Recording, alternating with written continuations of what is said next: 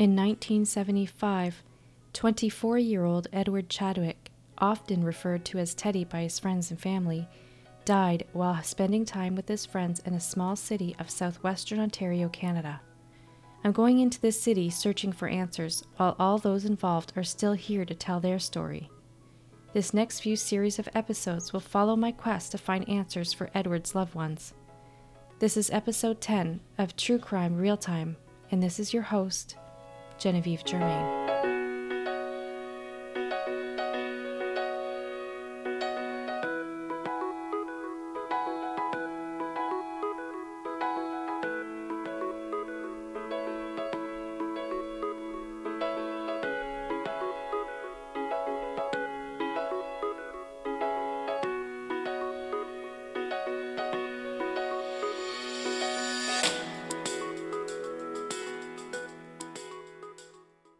Just a few items about this podcast. True Crime Real Time is a bi-weekly podcast covering missing persons and unsolved murders. We're available across many platforms such as Castbox, iTunes, Spotify, Google Play Music, and many others.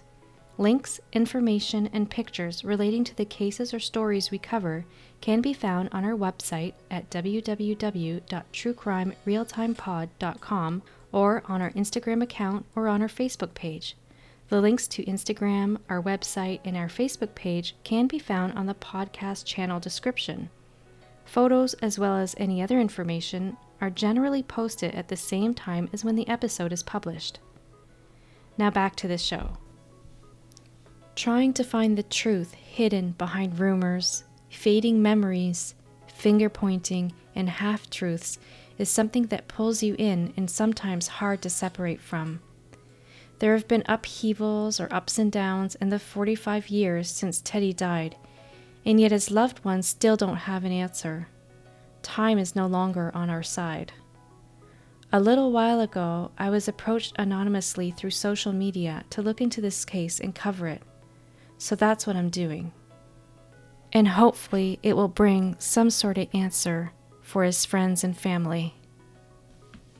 I had no knowledge of this case going into this venture, so the very first thing I did was visit the local newspaper archives to see what was there. Sadly, there wasn't much at all written in nineteen seventy-five, only two small blurbs. The Brantford Expositor's Saturday, June twenty-eighth, nineteen seventy-five newspaper published a photo of the police and firefighters carrying the body of a man taken from the river. The article indicates that two teenage boys reported to the police shortly after two p.m. on Friday, July twenty-seventh, that they saw a person floating in the water. The police had speculated that he died earlier that day. Ted's nose was bloody, and the autopsy confirmed that his cause of death was drowning. One of his shoes and a brown shirt was found beneath the cement embankment under the Lorne Bridge. The police had speculated at the time that he had died while swimming, but offered no explanation for the bloody nose and missing shoe. The next step I took was to visit the area where he was on that Friday and where ultimately his body was found by those two teenage boys. Today I'm going to be going out. It's raining in the city of Brantford today. I'll be driving out that way and taking a look a little bit more around that Lorne Bridge and the old train bridge that's a walkway. I think it's closed down, I'm not sure. However, it's under that area that a lot of people in nineteen seventy-five hung out, drank, and did other recreational drugs.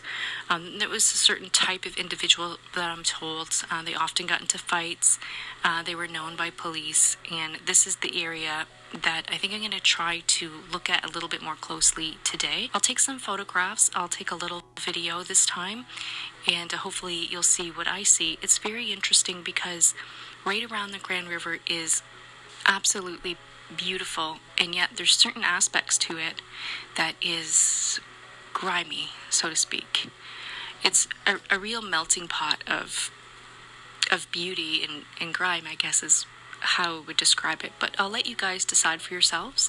We're going to take a look. Um, we're going to see if there's still the same type of individuals in that location.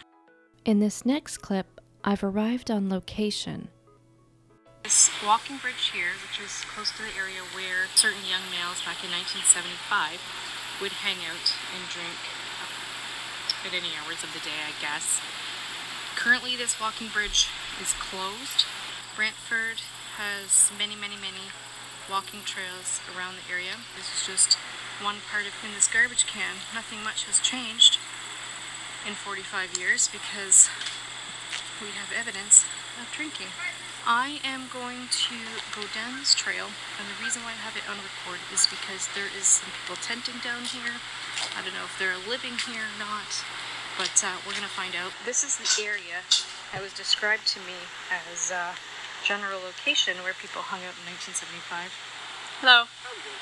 Good, how are you? How about you have the time? Good. Do I have the time? Uh, it is two sixteen. Do you mind if I record down here?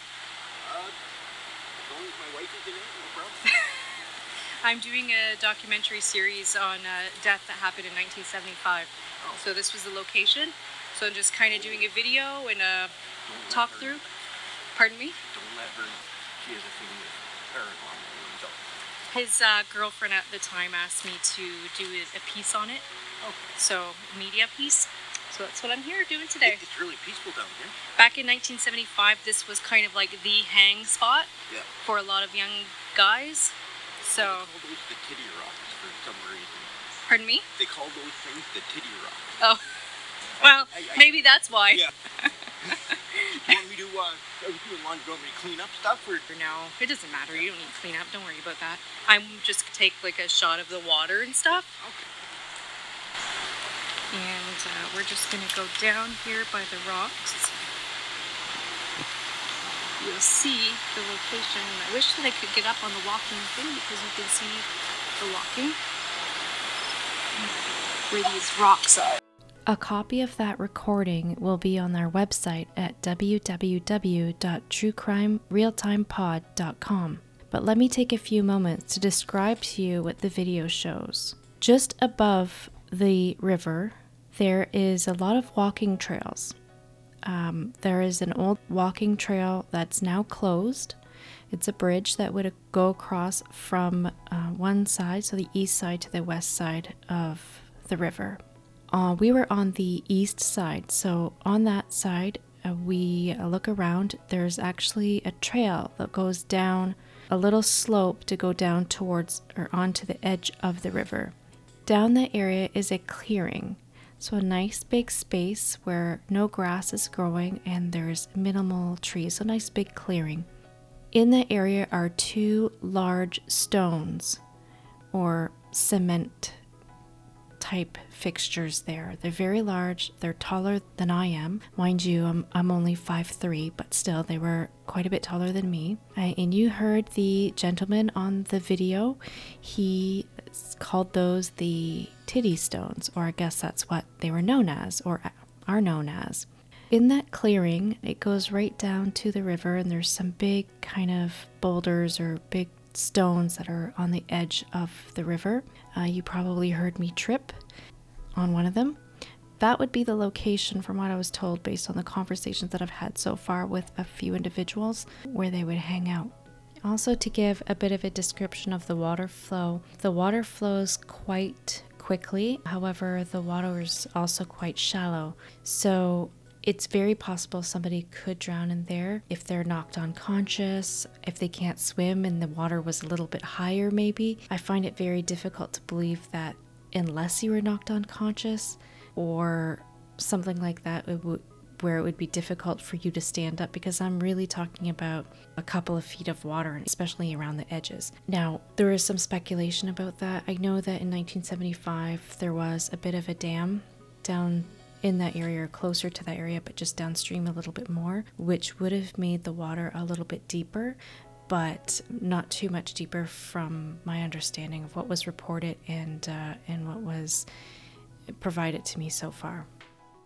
Edward Chadwick died on Friday, July twenty-seventh, nineteen seventy-five, just two months before his wedding date to his fiancée, Rosemary. I had the opportunity to speak with Rosemary. Very emotional still, and it's been forty-five years. Dad, I just had Ted's son, And the next thing I know, the police came and said that they found his body and his brother, and I went with him to the hospital down the morgue and identified his body, and it was so bloated up. I had a heart attack then. I just had Ted's son, and when this happened, it was June the twenty-seventh. We were to be married September the second. Yep, I had the rings up until a while ago, and they were stolen. And he bought their engagement ring and a wedding band ring for us to get married. And he was so guarded. He would have given a shirt or anything he ever had off his back or whatever he had, money-wise or anything, to anybody. He never did a soul any harm or any wrong. He was a good person. And I've known him ever since grade three. And he helped me raise my first son, Ted did, for two years. And next thing you know, he's gone. His life was taken. I couldn't understand why I couldn't get a hold of him, and that's when the police came to the door, and his brother, and I had to go identify his body. The official investigation into Edward's death in nineteen seventy-five concluded that his death was accidental, and the police theorized that while swimming, Ted died by drowning. However, his brother, Bill, and his fiancée, Rosemary, never agreed with this perspective or this view, as Edward couldn't really swim and would often avoid doing types of activity like this. You see, Ted was in a very bad car accident in nineteen sixty-six that left him in a coma for about six weeks.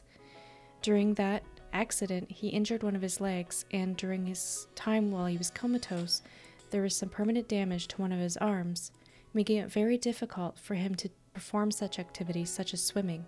Here's what Rosemary had to say about the whole situation. Yeah, and Ted never knew how to swim. This is why we couldn't figure out why he was found in the Grand River. Did anybody have any theories as to why his shoes and shirt were off? Or is it just because no, it was a hot day? Nobody even knew how that even happened, because, like, he didn't know how to swim, so why would he have his shoes off? And a year later, somebody found his other shoe and took it to the police station, yeah, and it was identified as Ted's other shoe, because they only found the one. And his shirt. Was his shirt found pretty much the same time? Right after uh, he was found in the Grand River, they found his shirt and one shoe. They didn't find the other. As far as I'm concerned, I don't think the police fully investigated properly. Back in nineteen seventy-five, the police case was closed after it was ruled as an accident. However, the case was then reopened in two thousand three as new information came forward and the police had suspected foul play.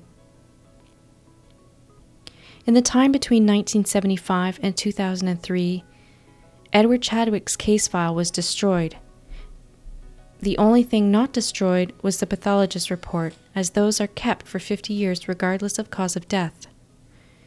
When the file was reopened in two thousand three, the police had to reinvestigate the entire case.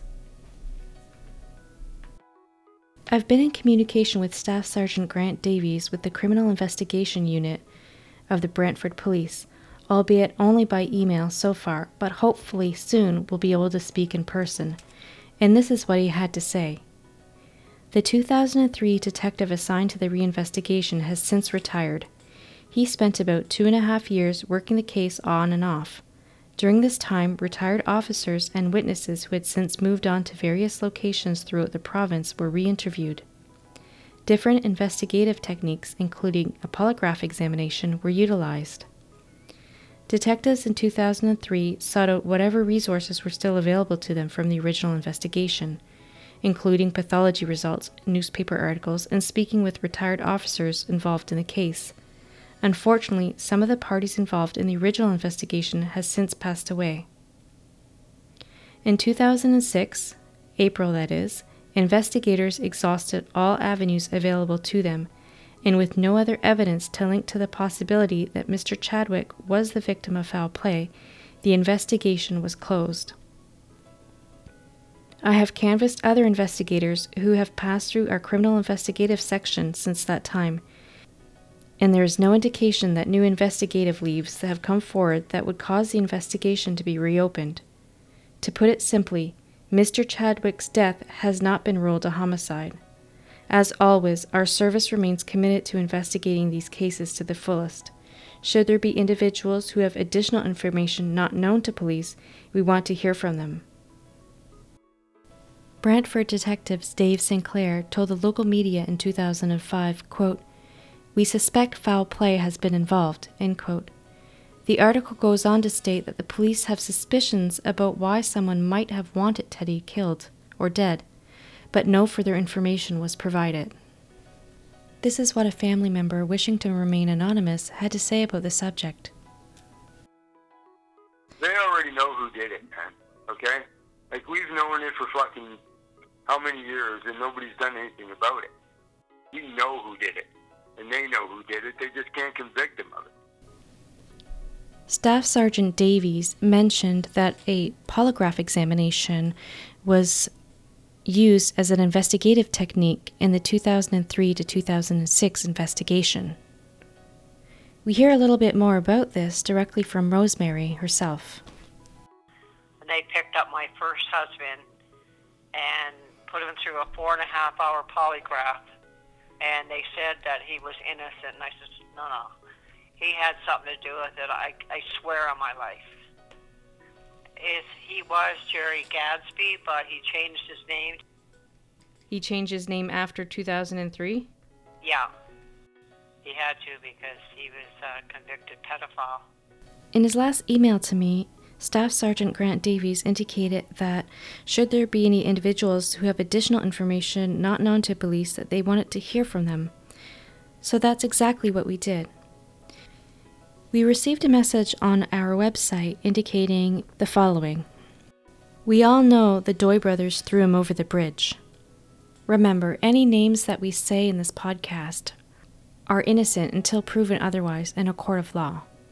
This information was sent to the Brantford Police, and I had asked if this was looked into, and if so, what the impressions were on it, and if they could provide additional details. Staff Sergeant Grant Davies said, "Thank you for this. Let me look into it a bit further. As I mentioned earlier, the service is committed to exploring any investigative avenues, so please don't hesitate to forward any and all comments you have received about this, and I'll get back to you." We have not yet received information with regards to this. However, I will be following up shortly, and so an update on it will be in our next podcast episode. So far, I've spoken to several people, and there have been quite a few different type of rumors or finger pointing. I believe so far I've received five different names of potential people who could be involved in the death of Edward Chadwick or responsible for the death of Edward Chadwick. Whether or not these people were investigated or interviewed as part of the police investigation, we don't know. However, I did request a copy of the case file as well as the pathologist report from the Brantford Police Services, and I was told that this would take about thirty days to get to me, and they would call me once it was in the Brantford Police Station. I can drive there and pick it up. It's been about two weeks now since I requested this, so I'm really hoping that I'll get it in the next two weeks. Once that comes in, it will definitely bring a different view or an avenue of review or research or investigation. I've reached out to several people, trying to get in touch with them, one being Edward Chadwick's brother. Unfortunately, he does not want to be interviewed for the purposes of this podcast. He's trying to put his brother's death behind him.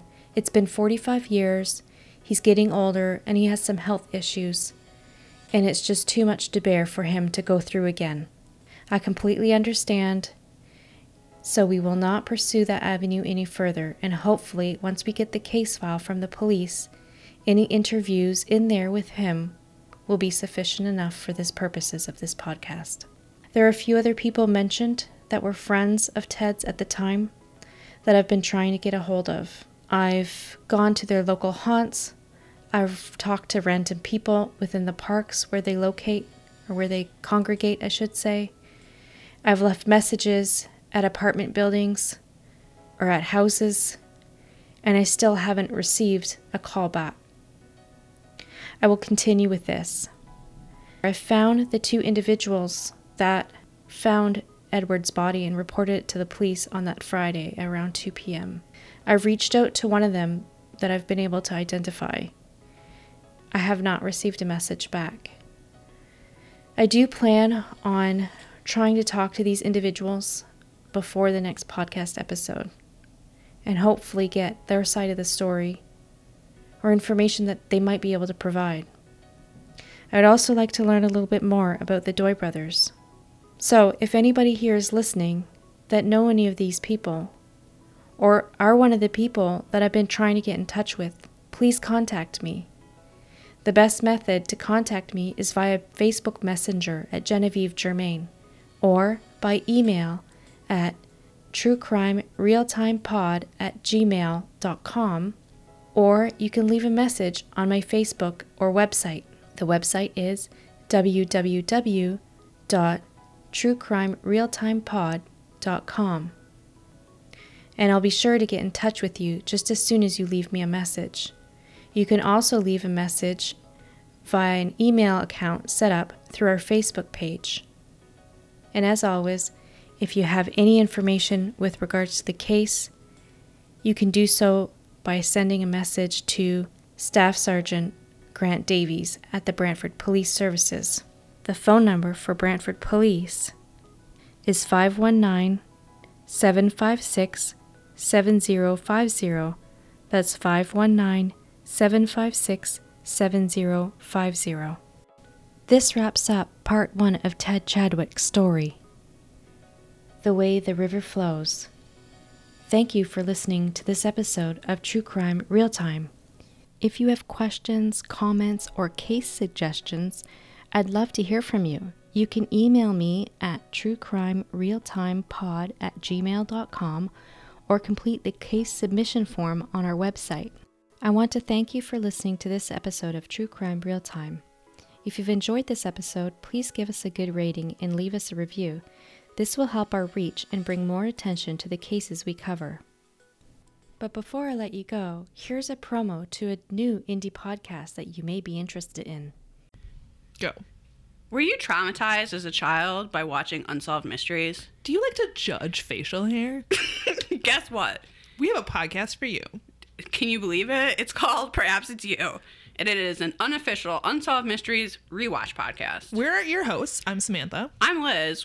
We're two cool mystery aunts, not really, watch an episode of Unsolved Mysteries each week and tell you about it. We update you if any of the mysteries have been solved. We rate the episode on a scale of Robert Stacks. We can give episodes a possible five out of five Robert Stacks, although it rarely happens. Very rarely. We also complain about what everyone is wearing, and it doesn't really matter if you know anything about Unsolved Mysteries or not. You should tune in because it's the number one podcast on iTunes. Yeah, you can find us on Google Play, Apple Podcasts, most podcast platforms. You can also check out our website, perhaps it's you dot com, or find us on the social medias at Perhaps It's You.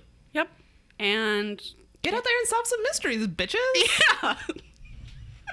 I hope you'll join me in two weeks' time as we continue our investigation into the mysterious death of Edward Chadwick.